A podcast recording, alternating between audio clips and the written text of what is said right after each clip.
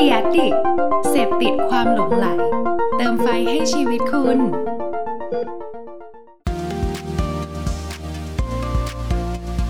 Addict Talk ชวนเพื่อนมาเล่า เมาส์มอยแบบเจาะลึก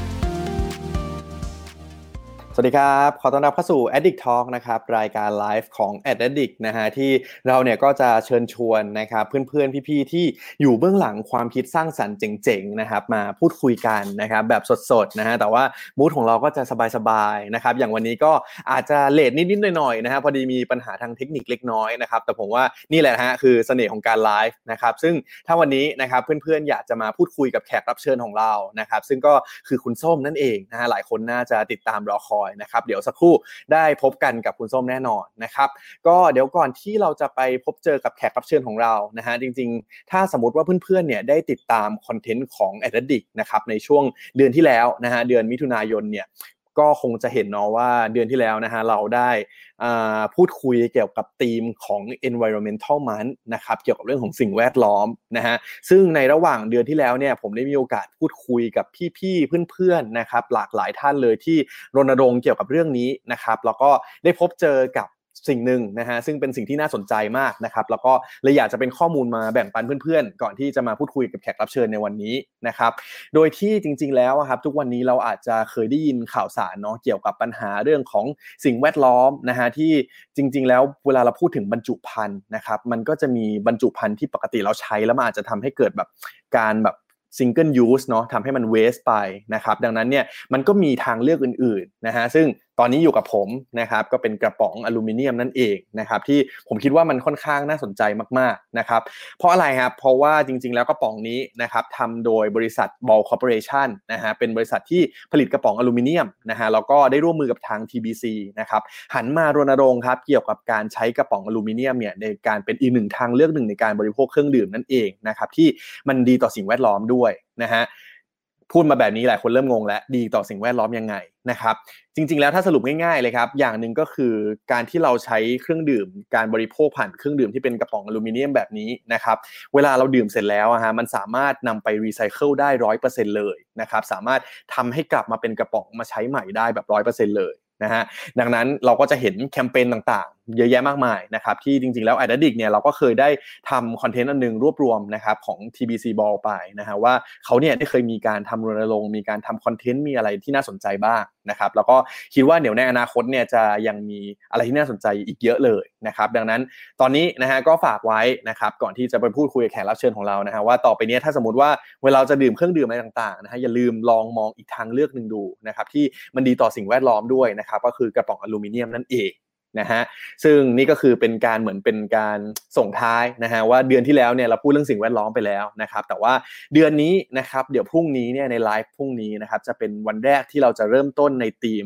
Women's Generation นะฮะก็มาเป็นแบบ 9 คนผู้หญิง 9 คนนะฮะที่จะมีความคล้ายคลึงกับ Girl Generation เลยนะฮะก็เดี๋ยวต้องลองติดตามมันดูนะครับว่าพรุ่งนี้เราจะพบกับแขกรับเชิญท่านไหนนะครับ โอเคมาระหว่างที่เมื่อกี้พูดคุยไปเพื่อนๆน่าจะมากันแล้วนะฮะก็ขอเรียนเชิญแขกรับเชิญของเรากันเลยดีกว่านะครับ สวัสดีครับพี่ส้มครับ สวัสดีค่ะ สวัสดีค่ะ ขอโทษที่มาช้าด้วยนะคะอ่าไม่เป็นไรครับ อย่างที่ผมบอกพี่ส้มเราชิวๆนะฮะแล้วก็เสน่ห์ของการไลฟ์ของเราก็คือเนี่ยแหละฮะมันอาจจะมีเหตุขัดข้องอะไรบางอย่างที่ เดี๋ยวเราก็ต้องแก้ไขกันไปนะครับโอเคครับงั้นก่อนอื่นเพิร์ดรบกวนพี่ส้มช่วยแนะนำตัวให้เพื่อนๆอดิกได้รู้จักเพิ่มเติมหน่อยครับ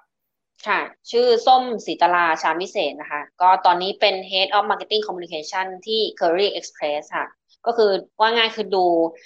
ฝั่งสื่อสารทั้งหมดของที่ Curry นะคะ อืมเรียกได้ว่าวันนี้ต้องขอบคุณพี่ส้มมากนะฮะที่เป็นตัวจริงเลยเนาะคนที่อยู่เบื้องหลังการสื่อสารการทำการตลาดต่างๆ ของเคอรี่นะฮะอยากจะถามพี่ส้มนิดนึงครับว่าคือพอเราพูดคุยกันแบบนี้เพื่อนๆหลายคนอาจจะสงสัยว่าเอ๊ก่อนที่พี่ส้มจะมาดำรงตำแหน่ง Head of Marketing Communication ของ Curry Express ตอนนี้ฮะก่อนหน้านี้พี่ส้มเคยทำอะไรมาก่อนบ้างครับ จริง ๆ ต้องเล่าให้ฟังว่าครั้งนี้เป็นครั้งแรกที่ย้ายมาทำแบรนด์ ก่อนหน้านี้คือไม่ได้ทำแบรนด์มาก่อนเลย ไม่เคยไม่เคยอยู่ฝั่งลูกค้า แต่ก่อนอยู่ฝั่งฝั่งเอเจนซี่นะคะ แล้วก็ฝั่ง media ก็เดิมทีก็คือทำพวกสายคอนเทนต์นี่แหละทำพวกคอนเทนต์ก็ทำให้ media media อย่างเช่นอ่า Mission To The Moon นะคะเคยทำให้ Mission Moon แล้วก็ช่วงที่พี่แท็บเพิ่งเริ่มเริ่มก่อจริงๆใครถ้าใครฟังยูอ่าพอดแคสต์ Mission to the Moon ตอนแรกเนี่ยจะเป็นเสียงส้มกับพี่แท็บ นะคะอ๋อจริงเหรอ ตอนแรกสุดเลยใช่ไหมฮะใช่ใช่เป็นเป็นตอนนั้นแบบนั่งจับ ซึ่งตอนนี้โห Mission to the Moon นี่คือไปไกลมากแล้วแบบเป็นแบบเจ้าของพอดแคสต์แล้วแต่ว่าในใน day one ก็คือ นั่นแหละเป็นช่วยกันทำกับนั่งนั่งทำกับพี่พี่แท็บกันนะคะ ก็อันนั้น Mission to the Moon ฉะนั้นก็คืออยู่อยู่ฝั่งคอนเทนต์มาก่อน แล้วก็เคยมีช่วงหนึ่งไปทำที่เป็น strategic planner ที่ The Matter ก็คือ ใช่ก็คือจะอยู่ฝั่งกลยุทธ์ทำโฆษณาทำพวกคอนเทนต์ editorial โฆษณา แล้วก็มีช่วงหนึ่งก็คือปีที่แล้วก็คือไปเป็น marketing director ที่ที่เอเจนซี่ชื่อ Like Me ก็ Like Me เนี่ยก็จะเป็นสายถ้าบางคนอาจจะรู้จักก็คือเป็นอินโฟกราฟิกไทยแลนด์ฟิวเจอร์เทรนอะไรเงี้ยค่ะก็จะเป็นเพจมีเดียที่ที่ทาง Like Me เขาดูแลอยู่ ซึ่งตอนนั้นก็ก็จะสังเกตว่าจะทำอยู่กับฝั่งมีเดียฝั่งคอนเทนต์แล้วก็ จริง ๆ ก่อนหน้านี้ก็จริง ๆ ก็ทำเป็นพวกที่ปรึกษาก็มีนะทำเป็นที่ปรึกษาก็มี แล้วก็รับทำ strategic planner พวกฝั่งออกแบบแล้วก็เป็นวิทยากรด้วยค่ะ สอนเรื่องการทำ content marketingด้วยเนี่ยครั้งนี้ครั้งแรกที่ที่ที่ที่ย้ายมาอยู่อยู่ฝั่งแบรนด์ก็คือมาอยู่เคอรี่เลย อืมอืมอืมอย่างเงี้ยครับ พอพอพี่ส้มเล่าแบบเนี้ยแล้วอยากรู้เลยฮะว่าอะไรเป็นจุดที่ทำให้ตัดสินใจย้ายจาก ฝั่งเอเจนซี่จากฝั่งมีเดียเนี่ยมาตัดสินใจทำอยู่ฝั่งแบรนด์แล้วทำไมต้องเป็น Curry Express ด้วยฮะอ่า จริง ๆ ก็พูดอย่างนี้ ตอนตอนแรกเนี่ยไม่ได้ตั้งใจที่จะทำเคอรี่เลยนะคะ คือเคอรี่นี่เกิดจากว่ามันเกิดจากงานอดิเรกอันหนึ่งของเราคือ คือส้มมันมีช่วงหนึ่งที่ส้มชอบไปสอนตามต่างจังหวัดสอนแบบสื่อ สอนชาวบ้านสอนเกษตรกรนะคะแล้วก็มีช่วงหนึ่งเราก็อินกับเรื่องเกษตรมาก แล้วก็ไปเห็นว่า เอ้ยคนเกษตรกรส่วนใหญ่เนี่ย ใช้เคอรี่กัน แล้วเราก็ปิ๊งไอเดียว่าเฮ้ยจริง ๆ เราอยากไปเอาไอเดีย คือเหมือนเราเข้าใจหัวอกของเกษตรกรเนี่ย เราก็รู้สึกให้เราอยากเอาไอเดียไปคุยกับเคอรี่ดู ก็เลยหาวิธี คือเราก็แบบอยากคุยมากนะเราก็เลยหาช่องทงช่องทางเพื่อจะเข้าไปกับคุยกับผู้บริหารปรากฏคุยไปคุยมารู้ไหมเกิดอะไรขึ้น เขาบอกว่าหน่วยก้านดี หน่วยก้านดี มาทำงานด้วยกันใหม่ ก็เลยซื้อตัวนะฮะก็เลยโดนมาทำงานที่ที่ที่เคอรี่อะค่ะ แล้วก็จริง ๆ ก็ผสมกับอีกเรื่องหนึ่งก็คือว่า คือจริงๆ แน่นอนพอเรามาทำเคอรี่เราก็ได้ได้ได้ได้สัมผัสงาน มันก็ได้ทำฝั่งแบรนด์นะแต่อีกเรื่องหนึ่งคือเราก็รู้ว่าเออเกษตรกรเองก็ใช้เคอรี่เยอะด้วยอะไรเงี้ยค่ะ อันนี้ก็เป็นเรื่องหนึ่งที่เรารู้สึกว่ามันเป็นในทางเดียวกัน เพราะว่าจริงๆแล้วโลจิสติกมันก็เป็นเส้นเลือดของผู้คน นะคนเกษตรกรก็สามารถส่งของส่งของอะไรจากตรงนี้ได้ เราก็รู้สึกว่าพอทำงานมันแบบ direction ของบริษัทกับ direction ของเรามันมันสอดคล้องกัน เราก็เลยเลือกที่นี่เนาะแล้วอีกเรื่องหนึ่งก็คือว่าเป็นความอิ่มตัวด้วยค่ะ คืออยู่ฝั่งเอเจนซี่หรืออยู่ฝั่งมีเดียตามใจลูกค้ามานานครับก็เบื่อเบื่อแล้วก็เลยอยากมาลองฝั่งฝั่งแบรนด์ดู เราอยากเข้าใจหัวอกฝั่งแบรนด์ว่าเอ๊ะเวลาถ้าเราทำคอมมูฝั่งแบรนด์มันจะเป็นยังไง ก็เป็นถือว่าเป็น challenge ใหม่เหมือนกันค่ะ อืมอืมอืมจริงๆ แค่ที่พี่ส้มเล่ามาให้ฟังแบบนี้ผมคิดว่าผู้ชมผู้ฟังหลายคนเนี่ยสมมุติว่าน้องๆหลายคนอาจจะกำลังคิดเนาะว่าเอ๊ะฉันควรจะย้ายไปฝั่งแบรนด์ไหมหรือว่าฉันควรจะไปงานสายไหนอย่างเงี้ยจริงๆคำแนะนำพี่ส้มมาหนึ่งก็น่าสนใจเลยก็คือลองดูเนาะว่าจริง ๆ ความตั้งใจของเราอะมัน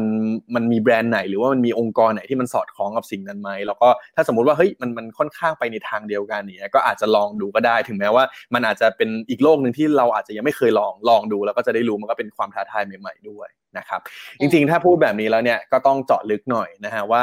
อยากจะทราบครับพี่ส้มว่าในช่วงโควิดที่ผ่านมาเนี่ยเป็นยังไงบ้างครับสำหรับ Curry Express ก็ต้องบอกว่าคนอื่นเขา work from home กัน แต่ส้มนี่ไม่ได้ work from home เลยอยู่ออฟฟิศถ้าจะฝังคือถ้าจะเป็นผีบ้านผีเรือนอยู่ที่ออฟฟิศแล้วแบบตอนเนี้ยก็คือว่าหนักหนักเหมือนกันค่ะก็คือ อย่างแรกเลยคือตอนโควิดเนาะก็เอ่อหลายหลายหลายคนก็ ไอ้ที่มันหนักคือตอนตอนล็อกดาวน์นี่แหละพูดพูดง่ายๆคือตอนล็อกดาวน์มันมันมันหนักก็คือว่าแน่นอนคือคนเดินทางกันไม่ได้ใช่ไหมคะแล้วก็เรื่องของเคอร์ฟิวด้วยเนาะก็ทำให้การสัญจรสัญจรในลำบาก แน่นอนสิ่งที่ตามมาคือว่าเมื่อคนเดินทางกันไม่ได้ ก็ต้องใช้ขนส่งนะคะก็เลยเกิดสิ่งที่เห็นก็คือการยอดของการขนส่งนั้นมันสูงขึ้นมากนะคะซึ่งขายดีขายดีนะฮะ เออแต่ฟังแบบนี้ทุกคนอาจจะมองว่าเอ้ยก็ดีสิ มันไม่ดีตรงไหนใช่ไหมคะแต่จริงๆต้องพูดก่อนว่าในธุรกิจโลจิสติกเนี่ยมันมีมันมีมันไม่สามารถโตแบบ spike ได้ มันไม่สามารถมันไม่ใช่สินค้าแบบที่ว่าแบบโอ้ขายดีก็เพิ่มของเพิ่มของนี่มันไม่ใช่นะคะเพราะว่ามันมันเป็นเรื่องของระบบ มันเป็นเรื่องของเน็ตเวิร์กลองลองลองดูด้วยนะว่า สมมติคน courier หนึ่งคนพนักงานหนึ่งคนใช่ไหมคะมีของก็ส่งอาจจะส่งได้ประมาณวันละแบบสามสิบห้าสิบชิ้นสมมตินะ มันขอมันเพิ่มมาคือปกติเราส่ง เราส่งอยู่ประมาณเฉลี่ยวันละล้านล้านชิ้น เพิ่มมาแค่สองแสนชิ้นต้องมีคนเข้ามาทั้งหมดในระบบสักกี่คนทั้งคนทั้งรถทั้งอะไร มันก็เหมือนสายการบินนะคะไม่ใช่เครื่องบินเต็ม อะเปิดอีกลำนึงพาบินกันต่อมันทำไม่ได้ถูกต้องไหมฉะนั้น ฉะนั้นการ spike ที่รุนแรงแบบนี้จริง ๆ แล้วคนอาจจะมองว่าเอ้ยดี แต่ว่ามันดีแต่มันถ้ามันหนักมันก็จะ crash ระบบเน็ตเวิร์กได้เหมือนกัน อันนี้ก็เป็นความเป็นเป็นเป็นเป็นความเขาแหละเป็นเป็นด้านที่ไม่เป็นด้านเสียของของโอกาสตรงนี้เนาะแต่ว่ามันก็เป็นอยู่ในทางที่ดีแหละ คือเพราะว่ามันก็ถือว่ามันเป็นการ challenge บริษัท เพราะว่ามันมันมันจะมีสถิติหลาย ๆ อย่างที่มันขึ้นมาโดยที่เราไม่เคยเจอมาก่อนสติของการรับเรื่องของ call center เรื่องของคอมเพนอะไรต่าง ๆ ที่แบบมันทุกอย่างมันประวัติศาสตร์หมดเลยคือ มันมันเพิ่มขึ้นมา นั่นแปลว่า มันบังคับให้เราต้องทำงานหนักมากขึ้น รีบแก้ปัญหามันมากขึ้นนะคะซึ่งตอนนั้นก็ใช้เวลาสักพักหนึ่งตอนนั้นเราก็แก้ปัญหานะพอมันเหินแบบยอดมันเหินขึ้นมาทำไงก็แน่นอนคือเราแต่ก่อน คือส้มว่ามันขึ้นมันเป็นเป็นเพราะ perception ของคนอะคนรู้จักเคอรี่คือเร็วอืมพอมันล็อกดาวน์ปุ๊บทุกคนเคอรี่ก่อนเลยอืแล้วก็นี้ก็เกิดปัญหาคือว่ามันไม่เร็ว ไม่เร็วค ราวนี้มันพอไม่เร็วปุ๊บเราก็ต้องสิ่งที่เราต้องทำก็คือ เราต้องพูดกับลูกค้าอย่างตรงไปตรงมา แก้ปัญหาอย่างตรงไปตรงมา ก็คือโอเค ขอไม่เร็วได้ไหมเพราะว่ามันมีมันเรามันเราต้องเคลียร์เรื่องของระบบเรื่องอะไรต่างๆ ก็เปลี่ยนจาก next day วันรุ่งขึ้นก็เป็นสองถึงสาม day แทนนะคะคือเราต้องแก้ว่าไงคือเราต้องแก้ระบบอะมันต้องแบบเราก็ต้องคือต้องไปตรงบางกับลูกค้าจริงๆว่าโอเคมันทำไม่ได้นะนี่จะเป็น next day แล้วก็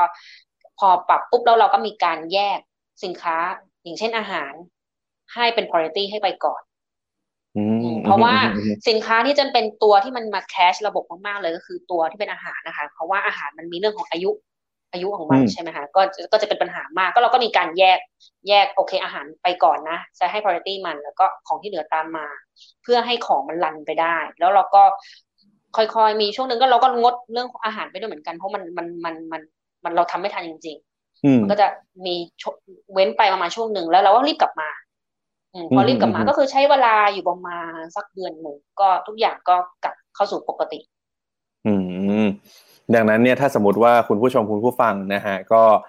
เคยแบบสัมผัสประสบการณ์ว่าเอ๊ะในช่วงนั้นมันอาจจะมีล่าช้าไปบ้างเล็กน้อย ก็คือต้องเข้าใจเนาะว่ามันมันมันไม่ใช่แบบปรับปรับจะปรับตัวปรับระบบอะไรได้ทันทีจริงๆนะฮะมันก็ต้องมีการใช้เวลามีกระบวนการ ซึ่งทางทีมเนี่ยก็ทำงานกันหนักมากๆนะฮะซึ่งพอวันนี้ผมได้เกียรติได้ได้รับเกียรติจากพี่ส้มที่ดูแลในเรื่องของคอมมูนิเคชันนะและอยากจะถามพี่ส้มเพิ่มเติมครับว่า แล้วอย่างเงี้ยในตอนช่วงโควิดนะครับเราได้มีการแบบทำแคมเปญทำไอเดียอะไรที่มันแบบว่าเฮ้ย เพิ่มเติมขึ้นมาในช่วงนั้นบ้างไหมอยากให้พี่ส้มเล่าแบบเจาะลึกให้ฟังหน่อยครับ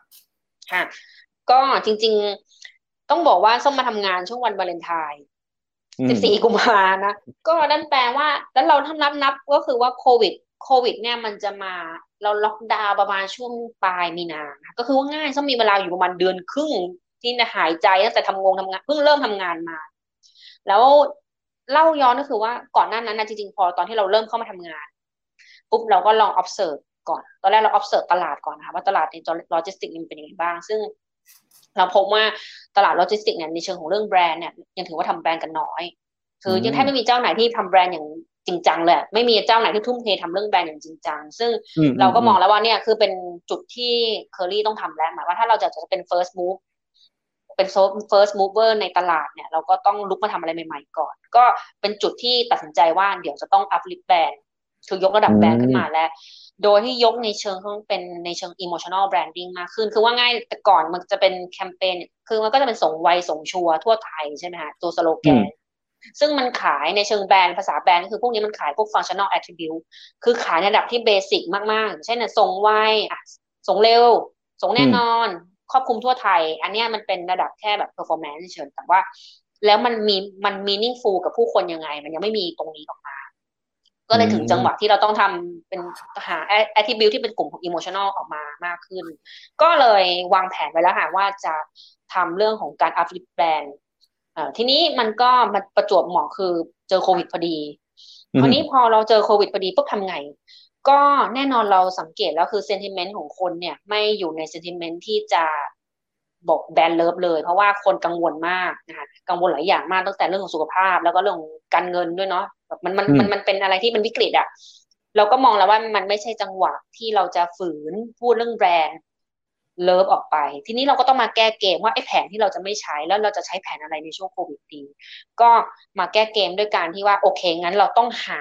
แคมเปญอะไรบางอย่างที่เป็นพูดถึง brand love นั่นแหละ แต่ให้มันถูกมัน blend เข้าที่เข้าทางกับช่วงโควิด แล้วเราก็ไปเจออันหนึ่งมาก็คือ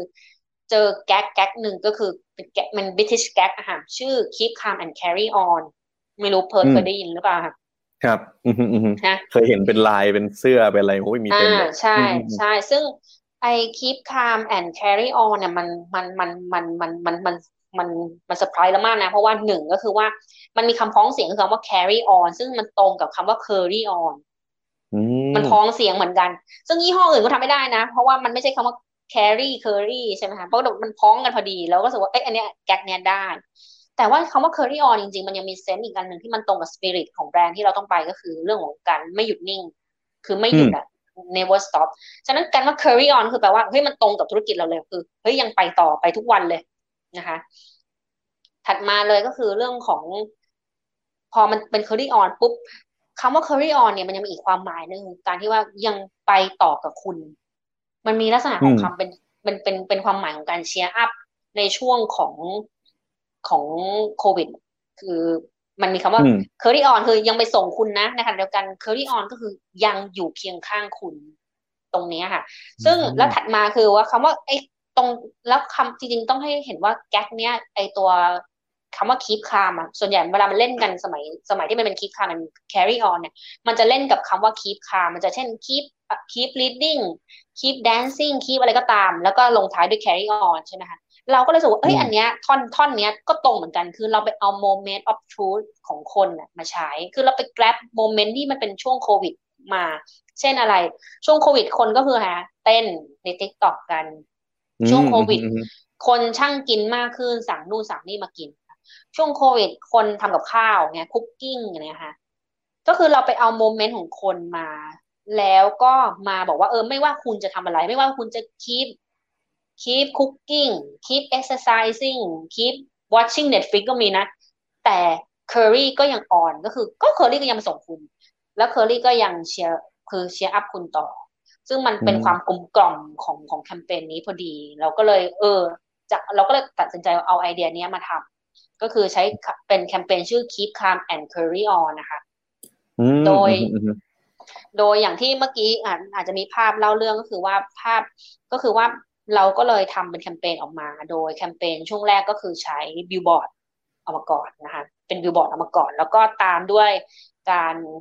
เอ่อ wrap รถไฟฟ้านะคะก็ wrap หลายสาย ซึ่งตอนช่วง wrap ก็เป็นช่วงที่เริ่มคลายขึ้นมาแล้ว ก็คนก็เริ่มเข้ามาในรถไฟฟ้ามากขึ้น เห็นแบบส้มแบบส้มทั้งคันเลยนะคะซึ่งมันก็จริง ๆ แล้วเราแล้วเราก็ได้ feedback มาเหมือนกันว่าเฮ้ยคนก็ชอบ เพราะว่าอย่างแรกก่อนชอบคือแปลกใจมากกว่า ว่าอยู่ดีเคอรี่ทำไมอยู่ดีมันลุกมาทำอะไรแบบนี้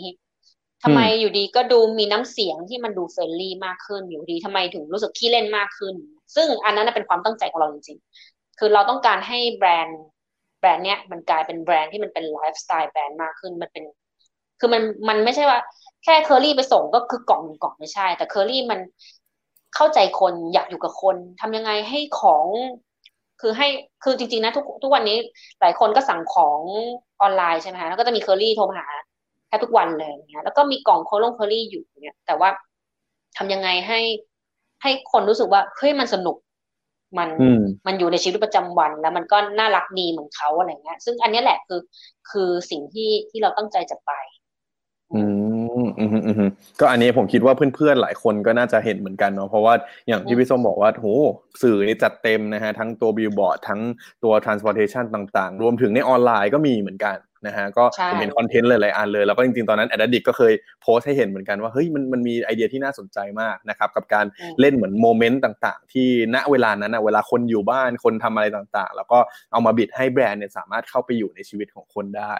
นะครับอืมเพราะอืมอืมพี่ส้มมีเสริมอะไรเพิ่มเติมไหมฮะแล้วแล้วจริงๆก็คือว่าตอนเนี้ยช่วงเนี้ยค่ะก็จริงๆก็ได้เป็นโอกาสแรกที่ได้พูดกับ Addict ก็คือว่า อย่างที่เห็นเมื่อกี้ส้มบอกไปว่ามีบิลบอร์ดมีอ่าแรป BTS แล้วก็มีปล่อยในออนไลน์นะคะ แต่จริงๆแล้วเราตั้งใจที่จะให้ keep calm เนี่ยมันไปทั่วประเทศ ทีนี้จะไปทั่วประเทศแล้วจะไปยังไงดี มันก็ต้องไปในจุดที่ทุกคนจะได้เจอเขาอยู่บ่อยๆ นั่นก็คือเดี๋ยวส้มให้ดู อันนี้เป็นครั้งแรกที่ได้เรียนชนก็คือนี่ค่ะ อืมยังไงเนี่ยนี่นะ กล่องคีบคาม อืมฮึอืมฮึอืมฮึ อ๋อ ก็เอาเอามาทำเป็นหยุ่นที่กล่องเลยนะฮะใช่โอ้แล้วก็มามาสีกับสีส้มแบบโดดเด่นมากๆนะฮะ ใช่ไม่มีหัวใจนะครับ มีลายแล้น่าวรักก็น่ารักก็มีอืมนี่นะคะ อืมฮึอืมฮึอืมฮึอืมก็อืมก็คือ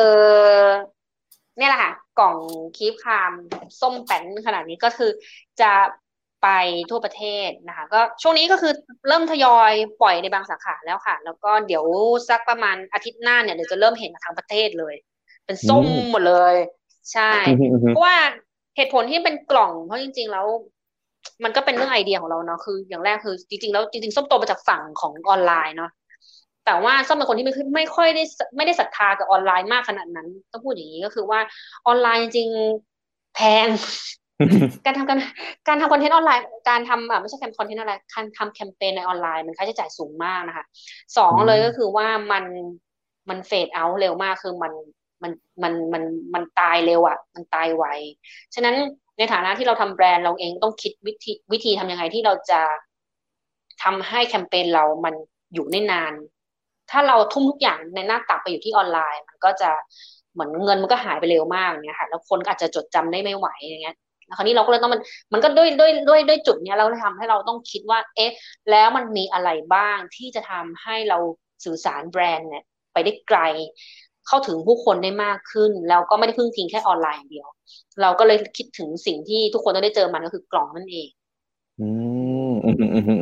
ผมว่าน่าสนใจมากๆ แล้วก็อย่างที่พี่ส้มบอกว่า คือพอพูดถึงออนไลน์อะหลายคนอาจจะนึกว่าเฮ้ยทำออนไลน์ทำแคมเปญออนไลน์มันใช้ตังค์ไม่เยอะหรอกนะฮะแต่ว่าอันนี้ยืนยันจากคนที่เคยอยู่ฝั่งสื่อมานะฮะแล้วก็ตอนที่เป็นลูกค้านะครับว่ามันไม่ใช่ถูกๆนะฮะมันก็มี challenge หลายอย่างเหมือนกันอย่างที่พี่ส้มบอกก็คือ ค่าใช้จ่ายมันอาจจะสูงประมาณหนึ่งเลยนะครับแล้วก็พอมันปล่อยไปปั๊บ อาจจะไม่กี่วันมันหายไปแล้ว มันกลืนไปกับทะเลของตัวโซเชียลมีเดียคอนเทนต์เลยต่าง ๆ ไปแล้วด้วยนะฮะดังนั้นก็ต้องหา solution ใหม่ๆ ซึ่งอย่างที่พี่ส้มวันนี้มาโหได้รับเกียรติอย่างมากนะครับกับการเปิดเผยให้เห็นที่แรกเลยนะครับว่าตอนนี้เนี่ยเดี๋ยวเราจะเห็นกล่องนะครับสีส้มนี้เนี่ยแล้วก็มีคำน่ารักน่ารักเนี่ยทั่วประเทศเลยนะครับในอีกไม่ไม่กี่วันนี้นะฮะอืมอืมอืม ใช่ฮะอย่างนี้อยากอยากถามพี่ส้มเพิ่มเติมครับว่าคือพอตอนเนี้ยพอพี่ส้มเล่าให้ฟังอะเราจะเริ่มเห็นแล้วว่าเฮ้ยดังนั้นแสดงว่าตอนเนี้เคอรี่จะเริ่มจริงจังกับการทำแบรนด์การสร้างแบรนด์แหล้วเลยอยากจะขอมุมมองหรือคำแนะนำจากพี่ส้มหน่อยละกันว่า ถ้าปกติแล้วอะครับสมมติเนี่ยผู้ชมผู้ฟังที่มาดูกับคุยกับเราอยู่ตอนนี้เนี่ยเขาอยากจะทำแบรนด์บ้าง คืออะเขาอาจจะทำโปรโมชั่นมาเยอะแล้วแล้วก็พอมาฟังพี่ส้มวันนี้เลยรู้สึกว่าเออว่ะแบรนด์มันก็สำคัญนะ พี่ส้มมีคำแนะนำไหมฮะว่าเราควรจะเริ่มต้นยังไงดี ถ้าสมมุติว่าเราอยากจะปั้นแบรนด์ให้เนี่ยให้ให้มันเข้าไปอยู่ในใจคนเนี่ยครับ อืมอืมก็อย่างแรกเลยคือเราต้องหาแองเกิลของคือมันมันมันจะมีสับทฤษฎีเนาะก็คือการสร้างเขาเรียกว่าแบรนด์เร s โ n แนนนะคะก็คือการทำให้แบรนด์มันถึงเป็นแบรนด์ loyalty เนี่ย มันจะต้องมีสิ่งที่เขาเรียกว่า meaningful มันมีความหมายกับผู้คนนะคะฉะนั้นแบรนด์ที่มันจะเริ่มเริ่มมีความหมายกับผู้คนคือมันต้อง สร้างความหมายอะไรบางอย่างให้กับคน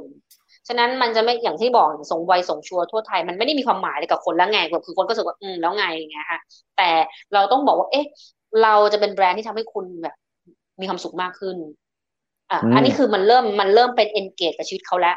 ฉันไม่ได้อยู่ของฉันคนเดียวนะ ฉันเอ่อ การทำให้คุณมีความสุขนั่นคือมิชชั่นของฉัน อันนี้นี่คือการที่แบรนด์มันเริ่มมีความหมาย ฉะนั้นในการทำแบรนด์เราก็ต้องคิดถึงว่ามุมของเราค่ะธุรกิจของเราเนี่ยมันจะไปมีความหมายกับผู้คนได้ยังไง ถ้าเรา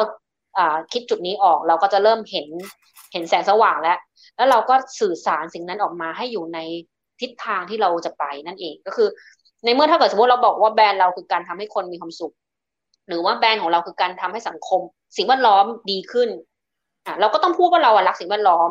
รักไม่พอทำให้ดูนะแล้วก็สื่อสารออกไป มันก็จะไปในทิศทางที่ตรงกัน คือทั้ง business direction ก็เป็นเป็นในทางนั้น และตัวการพูดในเชิงของแบรนด์ก็เป็นไปทางนั้นมันก็จะไม่แตกแถว อันนี้คือการการสร้างสร้างแบรนด์ฉะนั้นเราต้องหามุมที่ว่าเราไปมีความหมายกับผู้คนยังไงได้ก่อน นั่นคือสิ่งแรกที่ต้องทำค่ะอือฮึ ซึ่งจริง ๆ สิ่งนี้เนี่ยไม่ใช่เรื่องง่ายๆนะฮะที่แบบปุ๊บปับจะคิดกันแบบสองชั่วโมงอะประชุมได้เลยนะฮะก็ก่อนที่พี่ส้มจะมาทำขนาดนี้ผมเข้าใจเลย เพราะว่าผมก็เคยอยู่ฝั่งกลยุทธ์ที่เอเจนซี่มาก่อนเหมือนกันก็จะแบบเข้าใจมากว่ากว่าที่แบบจะมันจะออกมาเป็นดิเรกชันหนึ่งนี่มันยาวนานมากนะครับยังไงก็ถ้าผู้ชมเนี่ยอยากจะลองสร้างแบรนด์นะครับก็ลองใช้คำแนะนำที่พี่ส้มแนะนำก็ได้นะฮะลองหาให้เจอว่าแบรนด์เราธุรกิจเราเนี่ยมันมีความหมายกับคนยังไงนะครับแล้วลองตั้งต้นจากจุดนั้นดู นะครับ ก็อยากรู้เพิ่มเติมครับพี่ส้มว่าแล้วพอตอนนี้ฮะคือตอนตอนแรกที่เราคุยกันเนาะว่าพอมันมีวิกฤตโควิดเข้ามาโอเคแน่นอนว่าสถานการณ์อะไรต่างๆ มันก็ต้องมีการปรับตัวใช่ไหมฮะก็ตอนนี้มีคำถามจากเพื่อนๆจริงๆมีมาทักทายพี่ส้มหลายคนเลยนะฮะว่าแบบสวัสดีครับคุณส้มคนเก่งนะฮะนี่มีมีมาทักทายกันเต็มเลยนะครับ พี่พี่โอมก็มานะครับ สวัสดีครับเพิร์ดกับพี่ส้มนะฮะ จริงๆมีคำถามหนึ่งครับก็คือแล้วตอนนี้ครับพอสถานการณ์มันเริ่มคลี่คลายมากขึ้นนะครับพี่ส้มตอนนี้สถานการณ์ของเนี่ยธุรกิจโลจิสติกมันมันเป็นยังไงบ้างครับ กลับมาเป็นเหมือนเดิมหรือยังครับ อืมจริงๆต้องบอกว่าหลายเทรนด์ก็พูดเหมือนคือหลายที่ก็สำหรับสำนักก็วิเคราะห์ตรงกันนะคะว่าตัวช่วงโควิดเนี่ยเป็นช่วงกระตุ้นทำให้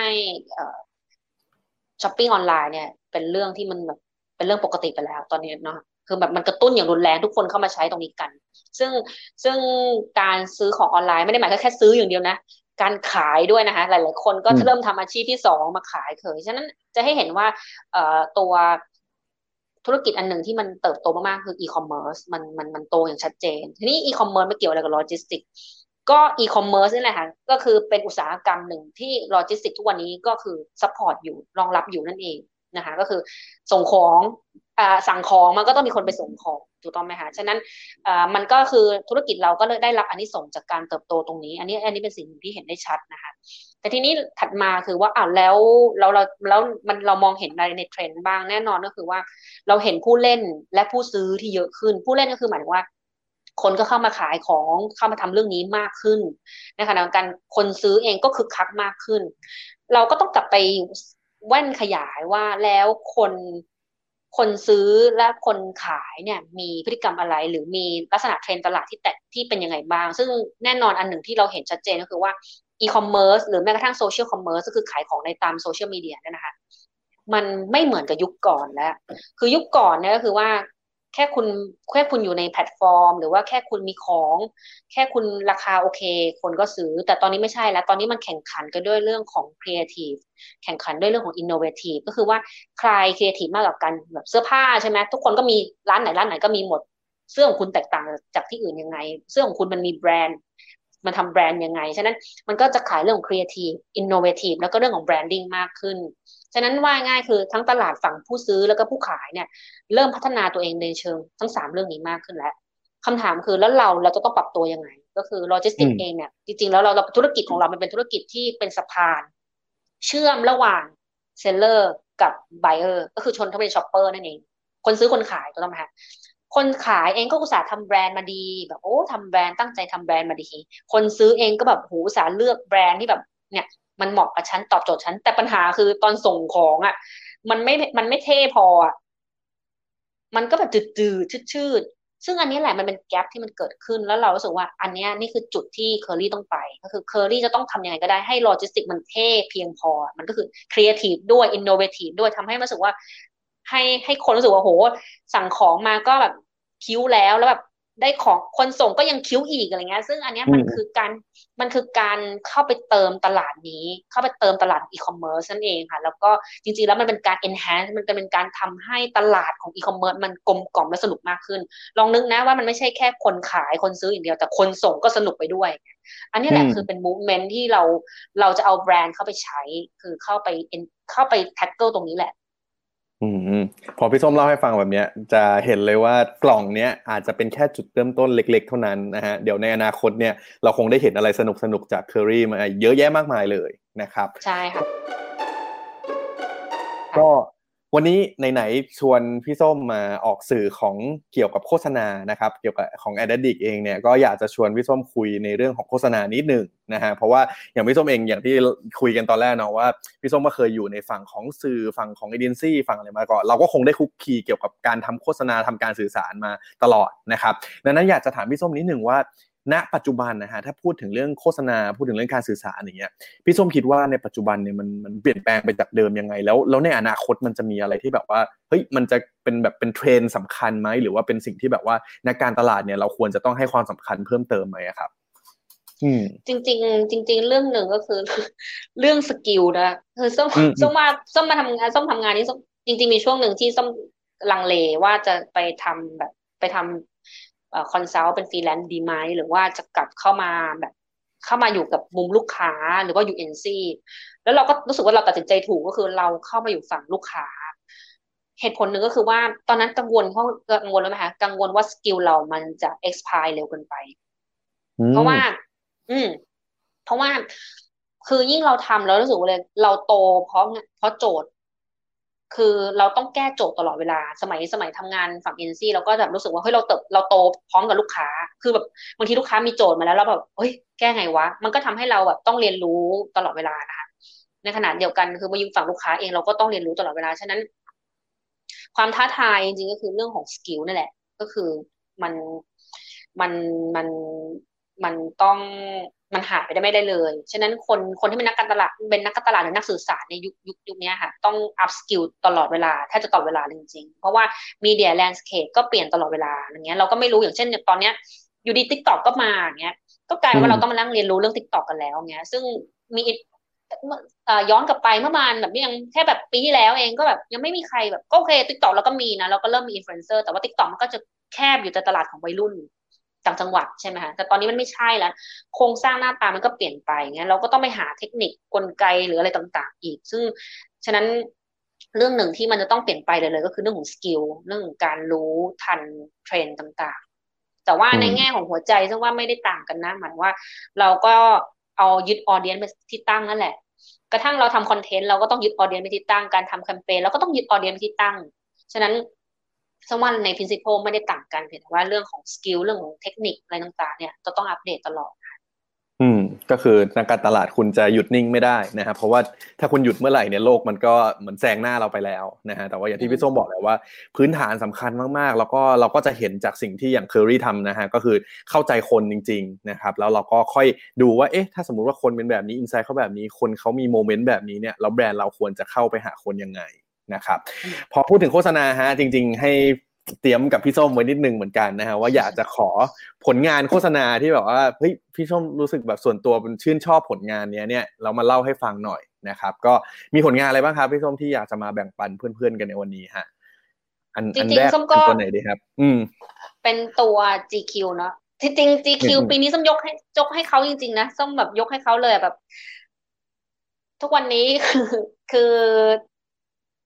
แมสเราเนี่ยแทบจะแบบสักยี่สิบสามสิบเปอร์เซ็นของคนที่เราเห็นก็จะใส่แมสของ GQ นะซึ่งมันแบบเราย้อนไปเมื่อมันเมื่อสองปีที่แล้วเราไม่ไม่มีเราไม่เคยเจอเรื่องนี้มาก่อน ที่อยู่จริในงฮะ GQ เข้ามา ฉะนั้นส้มมองว่าแล้วจริง ๆ ถามว่า GQ จุดแรกที่ทำให้เราให้ส้มคือส้มมองในฐานะที่ส้มเหมือนส้มไม่ได้มองในเชิงนักการตลาดเลยนะส้มมองในเชิงที่แบบว่า คนนอกอะ เราก็เป็นคนเสพเสพอะ แล้วเราก็ครั้งแรกที่เราเห็น GQ คือโฆษณาตัวนี้ อืมอืมซึ่งเรารู้สึกว่าทำไมถึงเลือกโฆษณาตัวนี้ เพราะว่าส้มมองว่ามันนานๆทีที่เราจะได้เจอโฆษณาที่มันพลิกโฉมแบรนด์อืมอืมในในในประวัติศาสตร์มันก็จะมีนะ อย่างเช่นโฆษณาอย่างเช่นของศรีจันทร์ใช่ไหมคะที่พี่ต่อ Pheno กำกับ อันนั้นก็พลิกแบบคนละเรื่องเลย ฉะนั้นเรานานๆทีเราจะได้เห็นเขาเรียกเป็น phenomenal คือแบบว่าปรากฏการณ์ที่โฆษณาทำให้แบบเกิดยอดขายหรือการแบบ เขาเรียก turn around ของของของของแบรนด์หรือของบริษัทนั่นเอง ซึ่งไอโฆษณาตัวเนี้ยส้มว่ามันมันมันมันทำแบบนั้นได้ มันเราส้มเลยรู้สึกว่าตัวนี้เป็นตัวที่ส้มนึกถึงเวลาที่บอกว่าเฮ้ยโฆษณาไหนที่ชื่นชอบก็เนี่ยแหละ GQ เพราะว่าทุกวันนี้อันนี้ส่งของตัวหน้ากากหรือตัวแมสก็คิดว่ามาจากตัวนี้ด้วยเช่นกันนะคะอืมวันนี้อืม ในในแง่อันถ้านี้ในอันตนี้รงจริงๆผมผมรู้สึกว่าเห็นด้วยมาก เพราะว่าตอนตอนที่พูดถึง GQ อันเนี้ยผมเห็นด้วยกับพี่ส้มเลยว่าตอนแรกเราอาจจะยังไม่มีภาพเนาะคือโอเค อาจจะเคยได้ยินมาแหละว่า GQ เป็นแบรนด์เสื้อผ้าเป็นอะไรอย่างนี้ แต่ว่าพอเราเห็นผลงานชิ้นเนี้ยซึ่งวิธีการเล่าเรื่องอะไรต่างๆของเขาว่ามันมันค่อนข้าง มันมันมันทำให้แบบว่าเราจำเนาะเราจดจำได้เลยว่าเฮ้ยมันมีพลิกอย่างงู้นอย่างนี้ แล้วสุดท้ายสิ่งที่มันชัดเจนมากๆคือเรื่องของเทคโนโลยีต่าง ๆ ที่มันออกมาจนถึงมาสในปัจจุบันนี้ด้วยนะครับ ก็เลยอืมเหมือนอย่างที่พี่ส้มบอกเลยว่ามันทำเหมือนเป็นการพลิกโฉมทำให้ภาพของแบรนด์เนี่ยมันมันเปลี่ยนไปเลยนะฮะอืมใช่ค่ะอือฮึใช่คือมันเทคนิคการเล่าก็คือว่า คือมันหนึ่งเราก็ต้องต้องต้อง ยกเครดิตให้กับตัวสินค้าด้วยแหละเพราะสินค้ามันก็มี innovation จริง ๆ แต่ว่าเราก็ต้องยกให้กับเรื่องของการสื่อสารด้วยที่ว่ามันมันเรียกร้องได้ดี มันเรียกร้องความสนใจได้ดีจนกระทั่งคนสามารถติดตาม แล้วก็ได้เสพเรื่องของ innovation ที่เขากำลังนำเสนออยู่ แล้วมันก็แบบมันก็บายมันคือใช่เลย แล้วก็ที่สำคัญคือเรื่องท้องเนื้อเรื่องจนทุกวันนี้เนี่ยจริงๆ GQ ก็จะต้องเกาะกับเรื่องของผู้ชายทำงานใช่ไหมคะอืมเออฉะนั้น ฉะนั้นก็คือมันก็มีการโชว์เรื่องของแบรนด์เพอร์ซนาออกมาตลอดเวลา ฉะนั้นก็รู้สึกว่าเออ มันเก็บมันในแง่นะคือส้มอยู่ฝั่งแบรนด์ส้มจะรู้สึกว่าเอ่อเอ่อการทำ communication ที่มัน return กลับไปที่ revenue ได้เนี่ยคือสุดยอดแล้ว เพราะว่ามันอืมมัน make เงินมัน make money อะมันก็คือนั่นแหละคือที่สุดแล้วคือแบรนด์ก็ได้ด้วย แล้วก็ที่สำคัญคือเรื่องของ revenueอืมอืมอืมอืม จริงฮะ อันนี้เป็นอีกหนึ่งผลงานที่เวลาพูดถึงงานดีๆ ผมก็จะนึกถึงเหมือนกันนะครับ อีกสักตัวหนึ่งครับพี่ส้ม อีกอันหนึ่งเป็นผลงานไหนดีฮะ ก็เป็นเอ่อโอ้อันนี้เก่ามากเลยค่ะตอนนั้นส้มยังเด็กเด็กนะตอนก็เด็กเด็กเด็กแต่ก็เป็นโฆษณาของ Orange ค่ะมีจำได้ไหมคะ Orange อืมถ้าถ้าคือคือ Orange เนี่ยจริง ๆ แล้ว คือจริงๆ พอมานั่งดูโฆษณาเก่าๆ แล้วเราก็ชอบนะ ทั้ง copy copy คำคมอย่างเงี้ยแต่ว่าเหตุผลหนึ่งที่ที่ส้มเลือกเรื่องอันนี้มาก็คือว่าส้มชอบตรงที่ว่ามันมันกำลังทำสิ่งที่เรียกว่า emotional branding อะค่ะ เห็นไหมคะ จริงๆ แล้วคือ Orange สมัยก่อนก็คือเป็น เอ่อเทลโคเนอะคือเป็นเรื่องของโทรเอ่อโทรคมนาคม ก็คือการโทรศัพท์คุยกัน ยุคนี้มันเราไม่มีการบอกโทรแล้วเนาะทุกยุคนี้เราคือเราแชทเราอืมโซเชียลมีเดียแต่ว่าลองย้อนเวลากลับไปในสมัยที่คนยังไม่ค่อยมีมือถือกัน แล้วก็ต้องมาเลือกใช้มือถือกันเนี่ยเขาก็คือทำยังไงให้ชวนให้คนใช้มือถือทำยังไงให้คนมาใช้ค่ายของฉันใช่ไหมคะแต่ประเด็นคือเขาไม่ได้มองว่ามามาใช้มือถือกันเขาสร้างเขาไปดึงโมเมนต์ของคนมาพูดต่างหากก็คือว่า เอออย่างอันนี้มันก็จะเป็นเรื่องอะไรนะแบบคนเรามีกำแพงในใจนะแต่จริงถ้าเราสื่อสารกันเราก็จะเข้าใจกันมากขึ้น ซึ่งอันนี้คือการสื่อสารมันแล้วมันซึ่งมันสำคัญกับเรื่องของการโทรศัพท์นั่นเอง ฉะนั้นมันเป็นการทำโฆษณาที่ uplift brand เป็น emotional branding นั่นเองอืซึ่งซึ่งตอนนั้นส้มยอมรับเลยว่าขนาดตอนนั้นเรายังเด็ก ๆ เรายังรู้สึกว่าตอนนั้นออเรนมันเท่มากอะสมัยนั้นน่ะ แล้วรู้สึกว่าคนที่อืมเลือกออเรนคือคนที่แบบช่างคิดแล้วอะตอนนั้นน่ะเพราะโฆษณาตัวนี้นั่นแปลว่าอืมแบรนด์มันได้ทำมันได้ทำงานของแบรนด์ได้อย่างเต็มที่มากสำหรับโฆษณาตัวนี้ คือเรื่องนึงกลับไปที่เรื่องเดิมก็คือมันก็เหมือนกับ GQ คือมันเป็นการทำโฆษณาที่ back มาที่ revenue เรื่องมัน back มาที่เรื่องของ business จริง ๆ แล้วมันก็ คือมันมันได้ทั้งแบรนด์มันได้ทั้งเงินด้วยอะอันเนี้ยแหละคือคือสิ่งที่ส้มว่าตอบโจทย์ ก็รู้สึกว่าไอ้โฆษณาตัวเมื่อตะกี้มันเป็นเป็นเป็นแบบเป็นคลาสสิกเป็นเคสคลาสสิกอืมสำหรับในไทยนะ ที่เรารู้สึกว่า เออใช่แล้วยังจำมันได้ตลอด ทุกวันนี้ยังจำเอ่อโฆษณาซีรีส์ตัวนั้นได้หมดเลยของของของของ Orange เนี่ยค่ะอืมเหมือนผมคุ้นๆว่างานเนี้ยได้รางวัลมาด้วยนะฮะเพื่อนอืมเหมือนใช่เพราะว่าเป็นงานที่ก๊อปปี้คมมาก แล้วก็อย่างที่พี่ส้มบอกเลยมันมันไม่ได้ขายแบบ ฟังก์ชันอะไรว่าโอ้ยโทรแบบสัญญาณดีอะไร แต่ว่าสุดท้ายแล้วมันเหมือนคุยกับคนด้วยด้วยความเข้าใจด้วยการแบบคุยผ่านความรู้สึกผ่าน emotional approach จริง นะฮะอืมก็เป็นสองผลงานที่อย่างที่พี่ส้มยืนหยัดชัดเจนเลยว่าเรื่องการทำแบรนด์เนี่ยสำคัญนะฮะแล้วก็เดี๋ยวเราก็จะเห็นเรื่อยๆนะครับจากเคอรี่เองนะฮะก็มีเพื่อนๆมาพูดคุยกันนะครับว่าชอบโฆษณา Orange ทุกชิ้นเลยนะครับก็เห็นด้วยฮะผมกับพี่ส้มก็เช่นเดียวกันนะครับมีเพื่อนๆถามครับว่าใครกำกับตัวของ GQ เหมือนจะเป็นพี่ต่อ พี่ต่อ Phenomena นี่แหละฮะก็ก็เป็นคนที่เป็นตำนานมากๆแล้วนะฮะก็ลองไปติดตามผลงานพี่เขาได้คือเยอะมากๆนะครับ พอได้คุยกับพี่ส้มแบบนี้ครับผมคิดว่ามุมหนึ่งที่น่าสนใจก็คือจากผมอะก็คล้ายๆกันสมัยก่อนอยู่เอเจนซี่แต่วันเนี้ยย้ายมาอยู่ฝั่งสื่อ อย่างของพี่ส้มคืออยู่ฝั่งสื่อและเอเจนซี่ วันหนึ่งย้ายไปอยู่ฝั่งลูกค้า เพื่อเลยอยากจะรู้เหมือนกันพี่ส้มว่าการที่เราเคยเป็นผู้บริหารของฝั่งสื่อกับฝั่งเอเจนซี่มาก่อนเนี่ยแล้วพอมาเป็นลูกค้าครับมันมันมีอะไรที่มันแตกต่างกันแบบอย่างชัดเจนมากแบบมาก ๆบ้างครับ อืม อันนี้ก็ต้องอันนี้อันนี้เพิ่งเรื่องนี้เพิ่งคุยกับน้องๆในทีมไปก็เล่าให้ฟังก็คือว่า ตอนเราอยู่ฝั่งฝั่งเอเจนซี่อะค่ะ เราอะก็รู้สึกว่าทำไมลูกค้ามันถึงโทษนะทำไมลูกค้าถึงงี่เง่าขนาดนี้ แบบว่าอะไรของแกทำไมแบบแกกลับไปกลับมาอะไรเงี้ยทำไมถึงแบบเรื่องแค่นี้เองทำไมคิดไม่ได้ทำไมตัดสินใจไม่ได้ใช่ไหมคะแต่ว่าพอเราย้ายมาอยู่ฝั่งลูกค้าเราถึงว่าอ๋อโหนี่บางอ้อมาก คือต้องพูดอย่างนี้คือว่าการอยู่ฝั่งแบรนด์นะคะก็คือว่าเรา มันจะมีเราต้อง balance เอ่อเอาง่ายนะในการตัดสินใจหนึ่งอย่างเนี่ย ไม่ใช่ส้มตัดสินใจได้คนเดียว มันมีหลายปาร์ตี้มากในองค์กร ผู้บริหารจะผู้บริหารท่านอื่นๆ จะคิดยังไง ทีมอื่นๆ ที่เกี่ยวข้องตรงนี้ทำได้จริงไหมเราก็ต้องไปเช็คนู่นเช็คนี่มากมาย กว่าที่ว่าจะ make a decision ว่าเอาแบบนี้เถิดฉะนั้นว่าง่ายคือการทำงานในแบรนด์เนี่ยเราทำงานอยู่บน environment นะคะเราทำงานกับ environment ว่า environment เนี้ยอนุญาตให้เราทำได้มากน้อยแค่ไหนแล้วเรา balance มัน ในขณะที่ตอนที่เราทำอยู่ฝั่งลูกค้าเนี่ยเราทำบน job คือลูกค้ามีโจทย์ให้เราแล้ว แล้วเราก็คือทำบน job ลูกค้า ฉะนั้นเราไม่ได้เพราะลูกค้าตัด environment ออกหมดแล้วค่ะเหลือแค่ job อย่างเดียวคุณแค่ไปทำสิ่งนี้มา แต่คุณไม่ต้องมานั่งรับฟังว่าปาร์ตี้อื่นๆ จะต้องเอาไม่เอายังไง เพราะว่าเดี๋ยวลูกค้าตัดสินใจให้ แต่ฉะนั้นฝั่งเอเจนซี่อะคุณก็จะทำอยู่บน on job คุณ work on job นั้น แต่ฝั่งแบรนด์คือคุณ work on environment คุณต้อง balance สิ่งเหล่านี้ คุณต้อง balance ว่าเออสังคมภายนอก ทำได้ไหม operation ข้างในทำได้ไหมผู้บริหารท่านอื่นๆมองว่ายังไงเนี่ยโอ้คอนเทกต์ต้องเยอะแยะ หรือมี regulation อะไรบางอย่างที่เราพูดไม่ได้บ้าง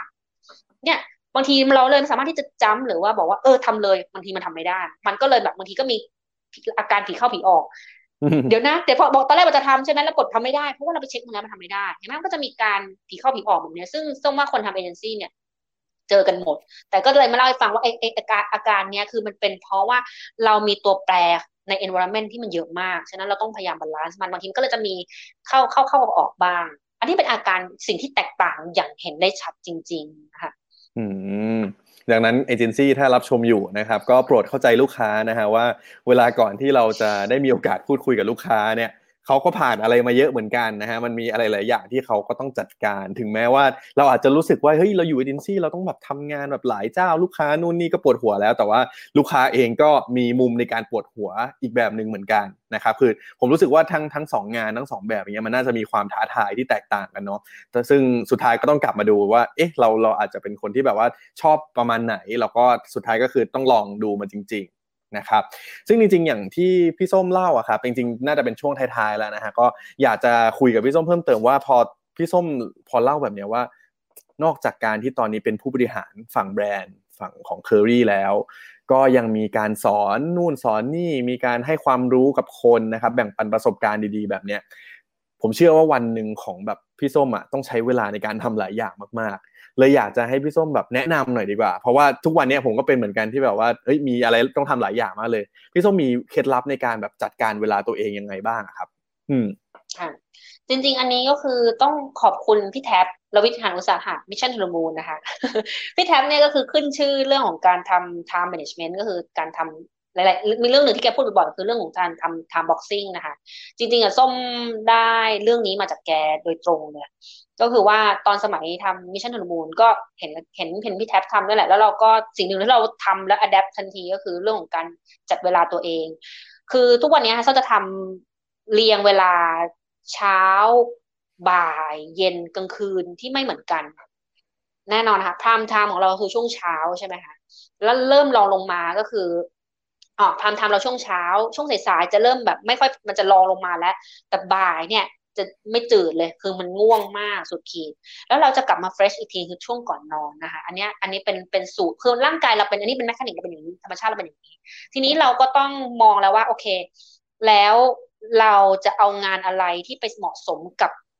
ช่วงที่สมองเราทำงานได้ดีที่ตื่นตื่นมากที่สุด ฉะนั้นช่วงเช้าเนี่ยคือช่วงที่สมองตื่นสุดสุดสุดเลยเนี่ยส้มก็จะเอางานที่ต้องคิดเยอะๆ เช่นงานเขียนสมัยก่อนต้องเขียนนะสมัยคอลัมนิสก็คือเขียนเนี่ยก็จะเอางานมาไว้ตอนเช้าสุดคือแบบยอมตื่นแต่เช้าเลยบางทีตื่นแบบเจ็ดแปดโมงแบบว่าไม่ไม่ใช่ติดหกโมงเพื่อเจ็ดแปดโมงมานั่งเขียน แต่มันเขียนแค่ชั่วโมงสองชั่วโมงจบเลย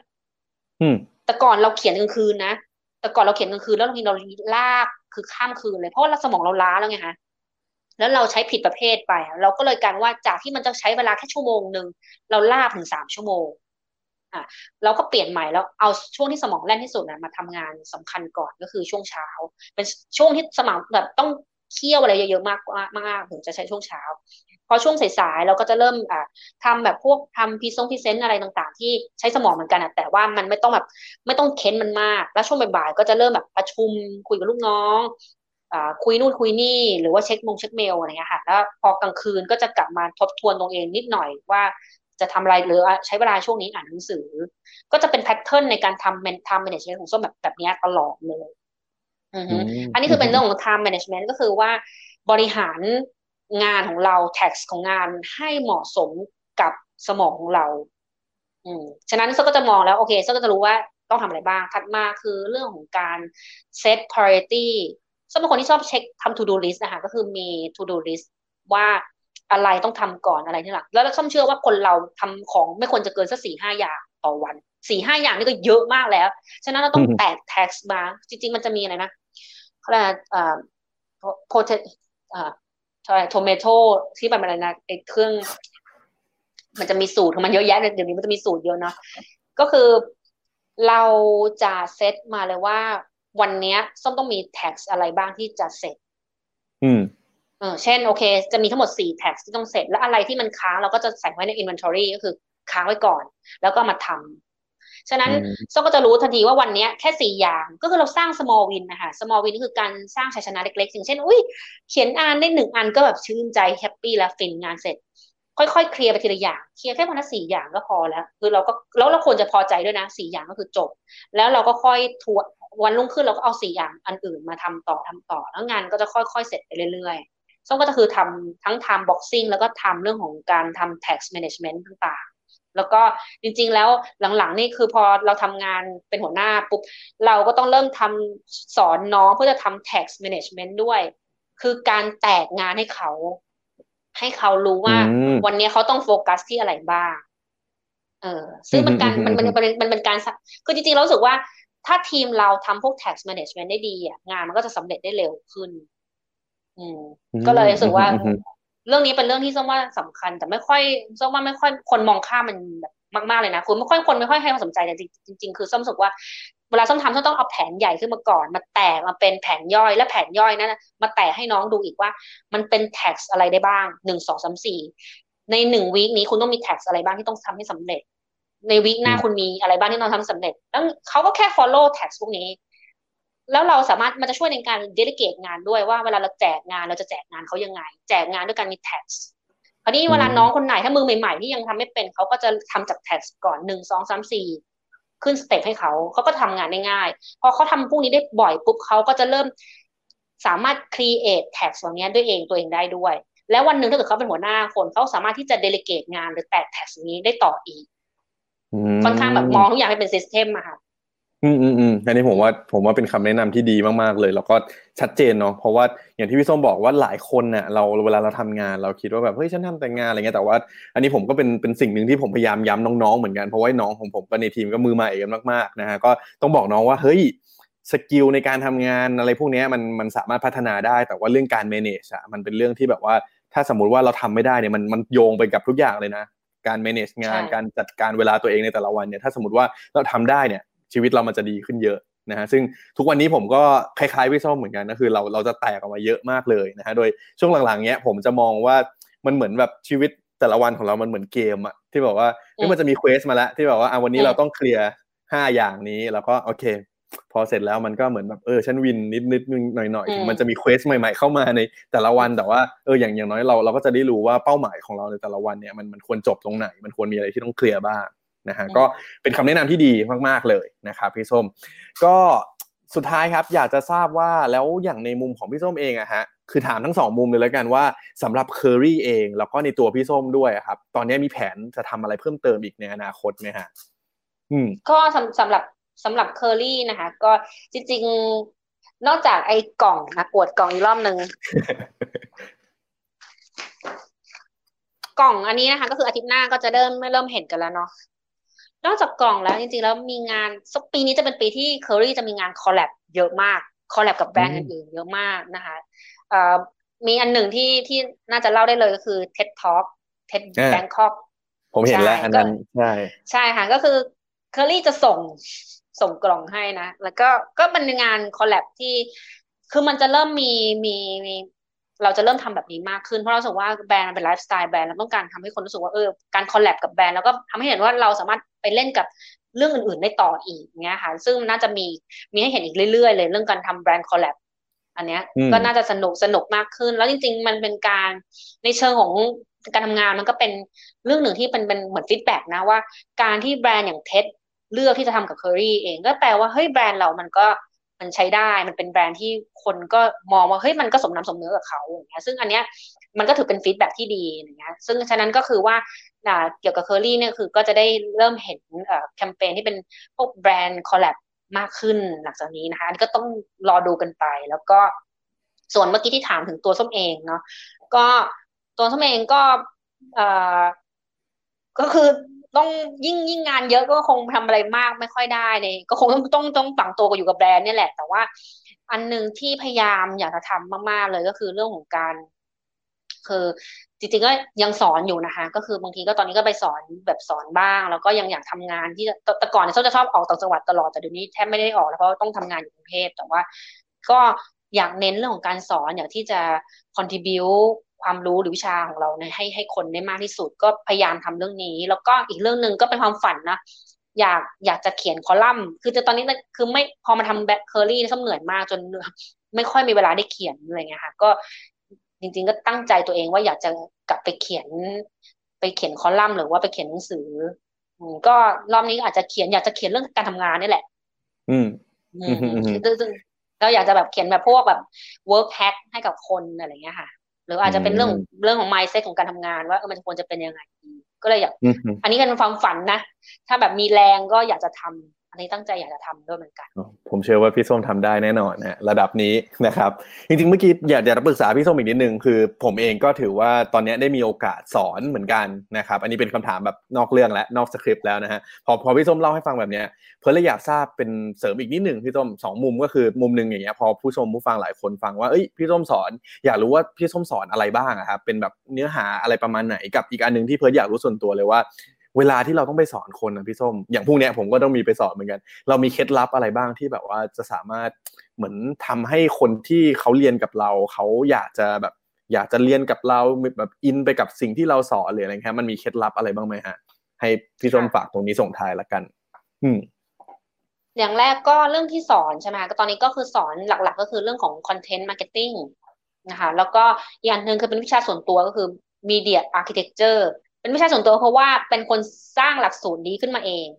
ก็คือเป็นการตั้งไข่เพจขึ้นมาค่ะ สมมติจะตั้งไข่เพจ หรือว่ามีเดียต่างๆ ตั้งไข่ว่าจะทำยังไงให้มันมีทิศทาง ให้มันดังแล้วก็สำคัญคือทำเงินได้เนี่ย อันนี้คือเรื่องของ media architecture